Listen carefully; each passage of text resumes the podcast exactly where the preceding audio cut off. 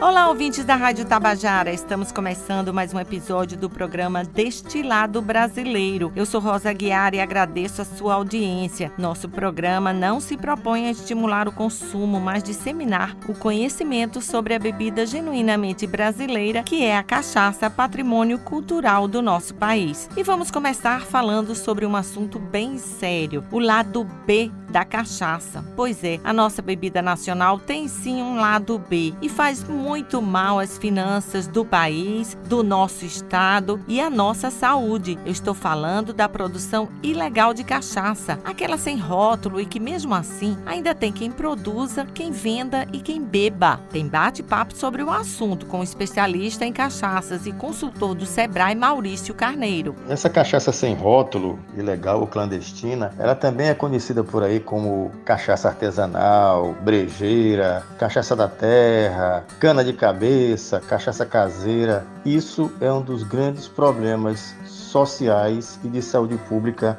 do Brasil na aulinha de hoje, vamos misturar a história da nossa bebida com a história do Brasil. Eu vou contar alguns dos momentos importantes da nossa história que foram brindados com cachaça. E para finalizar o programa de hoje, a gente conversou com a diretora e idealizadora do Brasil Cachaças, que está levando nada mais, nada menos do que 900 garrafas de cachaças paraibanas para Portugal. Elas vão participar de vários eventos. Estamos estamos levando para Lisboa em torno de 900 garrafas de cachaça para degustação, para apresentação, para preparação de drinks, enfim, para rodada de negócios, um coquetel de network para 50 convidados do próprio World Trade Center, onde vai acontecer a rodada e o coquetel.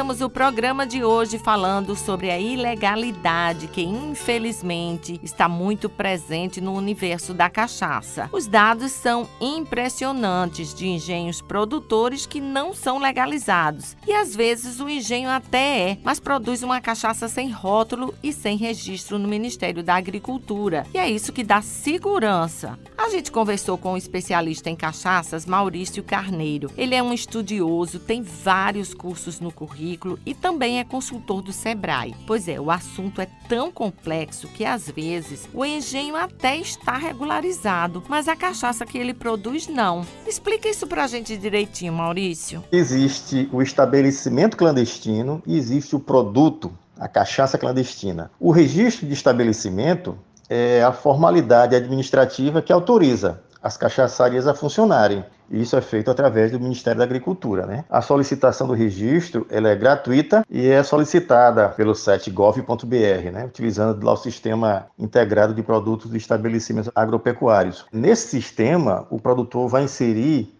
vários documentos que são exigidos. Manual de boas práticas de fabricação, procedimentos operacionais, a liberação dos órgãos ambientais, documentação relativa à segurança do trabalho, enfim, uma série de documentações que são exigidas e o produtor tem que colocar lá no sistema do CIPAEGRO. Depois disso, ele vai solicitar o agendamento dos auditores do Ministério da Agricultura para que seja feita a avaliação das instalações e também do processo de fabricação. Depois, se tudo tiver ok, aí o registro é deferido com validade de 10 anos. Pronto, eu formalizei o meu alambique, o meu engenho. A formalização do produto da cachaça é uma outra coisa. Eu tenho que pegar, eu só posso produzir depois que eu tiver formalizado, depois que eu começar a produzir, eu tenho que pegar aquela cachaça, mandar para um laboratório credenciado pelo Ministério da Agricultura para que seja feita uma análise físico-química se aquela cachaça está dentro do perfil mínimo que o Ministério da Agricultura exige, porque a cachaça é feita para consumo humano e tecnicamente a cachaça é um alimento. Então por isso ela tem que ter toda uma padronização, tem que respeitar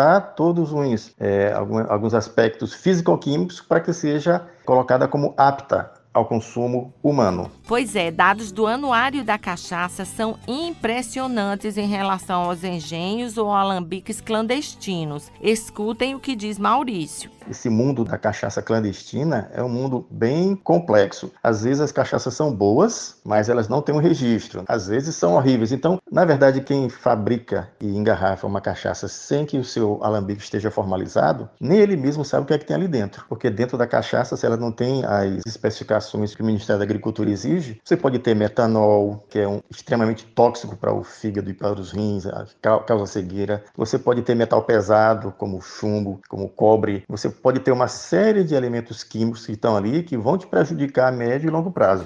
Pois é, aos irregulares, clandestinos, que deixam de cumprir as regras da legislação, a gente avisa que a fiscalização pode acontecer a qualquer momento. Eles não avisam quando vão e aí os problemas são sérios, inclusive multas pesadas. Lembrando que o registro legal deve ser solicitado pelo produtor, pelo padronizador, pelo envasador de cachaças e também pelo atacadista. Todos eles têm que passar pelo processo de legalização. O Sebrae tem um trabalho muito importante para quem quer se legalizar e ainda ajuda no custo financeiro. O Sebrae, pensando justamente aí nessa questão da legalização dos alambiques, porque hoje a cachaça é um dos elementos mais fortes da economia paraibana. Nenhum estado do Brasil tem os seus 100 maiores contribuintes de ICMS um alambique de cachaça. A Paraíba tem três. A gente tem os três grandes produtores aqui, a Matuta, a Preciosa do Vale e a São Paulo. Então, esses caras pequenos, o Sebrae tem um trabalho específico para formalizar tanto o processo quanto o produto. Tem uma equipe de consultores, eu faço parte também dessas equipes. Você pode solicitar uma visita de um técnico, vai ser feito um orçamento do teu projeto. Esse orçamento, o Sebrae vai arcar com 70% e o produtor com apenas 30%.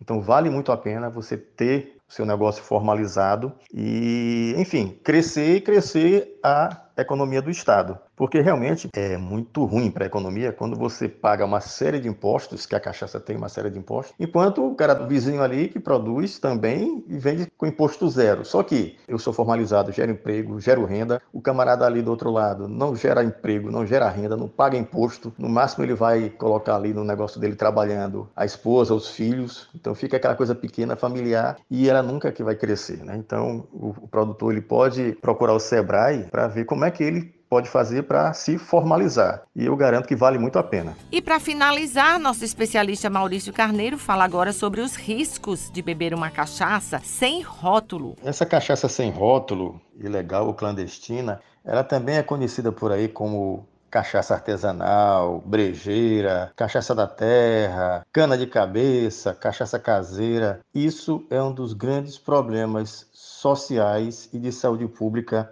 do Brasil. Infelizmente, é uma bebida que está presente aí em bares, feiras, bodega, birosca. É muito comum você encontrar esse tipo de bebida. Uma bebida ilegal. O álcool legal, ele é composto por etanol, que é o álcool do vinho, da cerveja, do uísque. É o álcool que não é tão tóxico para o organismo. A cachaça ilegal, ela é fortemente composta por metanol. Metanol, ela vai te dar uma grande ressaca, vai agredir fortemente teu fígado, causando, dentre outras coisas, a cirrose, em casos extremos, a cegueira e até a morte. Essas cachaças, elas são misturadas com produtos inadequados ao organismo. O metanol é muito forte, muito ativo, o álcool dele, né? Então, o pessoal mascara colocando essência química, perfume, até produto de limpeza, eu já, já tive notícia. Uma vez lá no Maranhão eu vi uma cachaça, entre aspas, onde tinha pedras de naftalina dentro. Você imagina aí, né? Outra coisa que ela tem também muito ruim é o chamado carbamato de etila, que é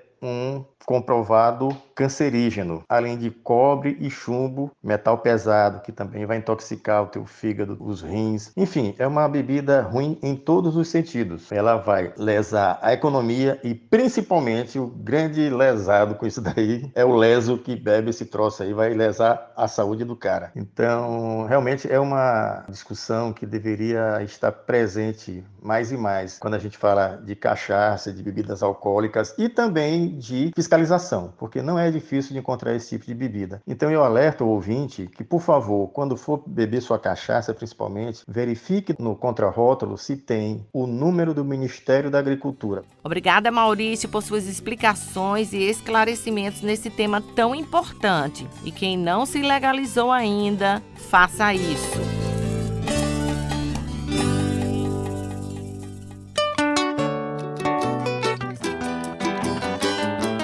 Vamos agora à nossa aulinha de história. Você já sabe que a história do Brasil começou junto com a história da nossa bebida, que é a cachaça, produzida logo no início da colonização e até usada como moeda de troca para a compra de pessoas da África que foram escravizadas. Quando a cachaça foi proibida, ali em 1646, 49, explodiu o primeiro movimento do país contra a regência portuguesa. Foi a famosa Revolta da Cachaça, que abriu caminho para outras revoltas contra o Império Português e que, no fim das contas, terminou com a independência do Brasil. Os estudiosos afirmam que a entronização da cachaça como símbolo brasileiro começou mesmo para valer em 1817, nas lutas pela independência do Brasil aqui no Nordeste. E na Paraíba tivemos nomes fortes nessa Revolução de 1817. Os intelectuais revoltosos e a favor da independência se recusavam a beber vinho francês ou vinho do Porto e a bagaceira também de Portugal e elegeram a cachaça a bebida nacional. Outro momento importante para a gente saber de tudo, desta vez foi nas artes. Foi a badalada Semana de 1922, cujos artistas que estavam à frente queriam produzir e o fizeram uma arte brasileira, tanto na música quanto na pintura e também na bebida. Pois é, Tarsila do Amaral, uma das modernistas, foi uma grande divulgadora da cachaça como identidade brasileira. E ela levava a cachaça até para a Europa, onde ela morou durante dois anos. E falando em Europa, a diretora-geral do Brasil Cachaças, aquele evento que acontece todo ano no Espaço Cultural e que traz produtos do Brasil inteiro, produtores e conhecimento sobre a cachaça, vai promover o Brasil Cachaças Paraíba em Lisboa, que surgiu de uma ideia da Fé Comércio através do presidente Marconi Medeiros, com foco em negócios para a exportação das cachaças paraibanas. Fernanda Mello explica pra gente. As ações efetivamente que vai acontecer do Brasil Cachaça Paraíba em Lisboa é a rodada de negócios com participação de uma seleção de nove cachaças da Paraíba, todas preparadas para exportação, que estamos levando para Lisboa em torno de 900 garrafas de cachaça para degustação, para apresentação, para preparação de drinks, enfim, a rodada de negócios, um coquetel de network para 50 convidados do próprio World Trade Center, onde vai acontecer a rodada e o coquetel. Oficina de drinks, que a gente vai estar tá com parceiros que fazem parte da rodada de negócios, distribuidores e exportadores, fazendo oficina de drinks com as cachaças que estamos levando e depois vai ter participação dessas cachaças durante toda a BTL, que é a Bolsa de Turismo de Lisboa, uma missão que o governo do estado está fazendo, que nós estamos incluídas nessa missão de aproximação também das cachaças, além de todo o turismo da Paraíba.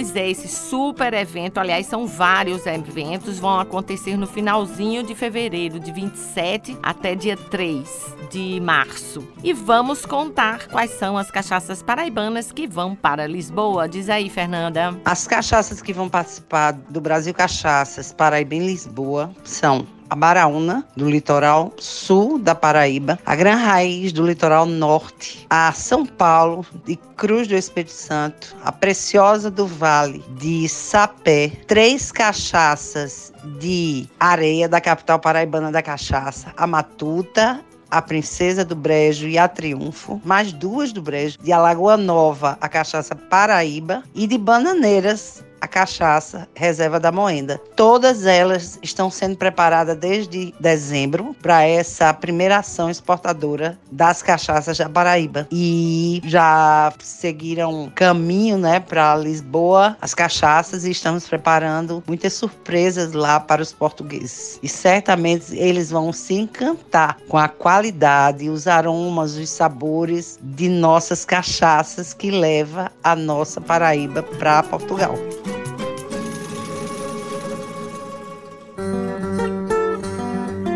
Programa de hoje está acabando. Eu sou Rosa Guiar, produzo e apresento o programa Destilado Brasileiro, que tem o objetivo de divulgar conhecimento e ajudar na valorização da nossa bebida nacional. Nossos episódios também estão disponíveis no Spotify. Serão ao todo 20. Estamos no número 15 e nosso encontro, você já sabe, é toda quarta-feira aqui na Rádio Tabajara às 5 horas da tarde, uma emissora da EPC, Empresa Paraibana de Comunicação. Até nosso próximo encontro.